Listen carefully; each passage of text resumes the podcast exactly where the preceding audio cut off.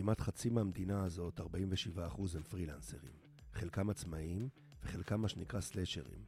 עובדים גם כשכירים וגם כעצמאים, כמו מורה שנותן שיעורים פרטיים. חלקם עובד לבד. איך הוא מרגיש? חיפשנו על הבדידות מחקרים ולא מצאנו, אז עשינו כזה בעצמנו.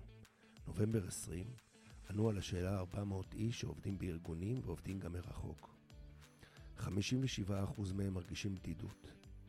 ההשפעה של הבדידות על הפרודוקטיביות שלהם היא בסביבות 8%, לפי התשומות שלהם והריכוז שלהם בעבודה. הם מרוצים פחות מחייהם, אין לדעת כמובן בגלל שהם בודדים או בגלל זה הם בודדים.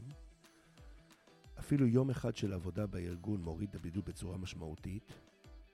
הבודדים, לתשומת לב המנהלים, מרגישים כי המנהל הישיר פחות מעריך אותם, במיוחד נשים. לבודדים יש חבר טוב בעבודה, וייתכן שהניתוק ממנו גורם לבדידות. רשתות חברתיות מעל שלוש שעות ברשתות אתה מרגיש יותר בדידות בעבודה.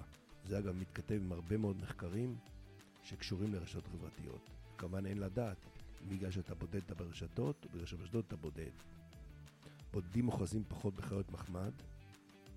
פעילות גופנית מורידה בדידות אפילו יום אחד בשבוע והקפיצה היא באה אחרי שלושה ימים. מי שנפגע בדרג הניהולי הכי הרבה עם בדידות זה המנהלים הזוטרים שלוקחים על הגב שלהם את כל העבודה מרחוק. הגיל שנפגע יותר מכולם בבדידות הוא דור ה-Y, בני ה-30. זוגיות לא משפיעה על תחושת הבדידות. והפקטור המשמעותי הבדידות זה ילדים. ילדים בגיל יסודי, האנשים הבודדים ביותר. כשיש לך ילדים בגיל תיכון, הבדידות היא הנמוכה ביותר. למה? אני לא יודע. אולי ילד בגיל תיכון הוא כבר פרטנר שיכול לדבר איתך. אולי הוא עוזר יותר בעבודות הבית, תאורטית כמובן. אז בוא נסכם, מי הסובל ביותר?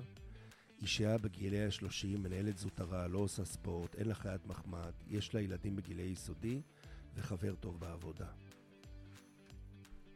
עכשיו המנהלים, זה אחד מהשחקנים הנסתרים בעבודה מרחוק.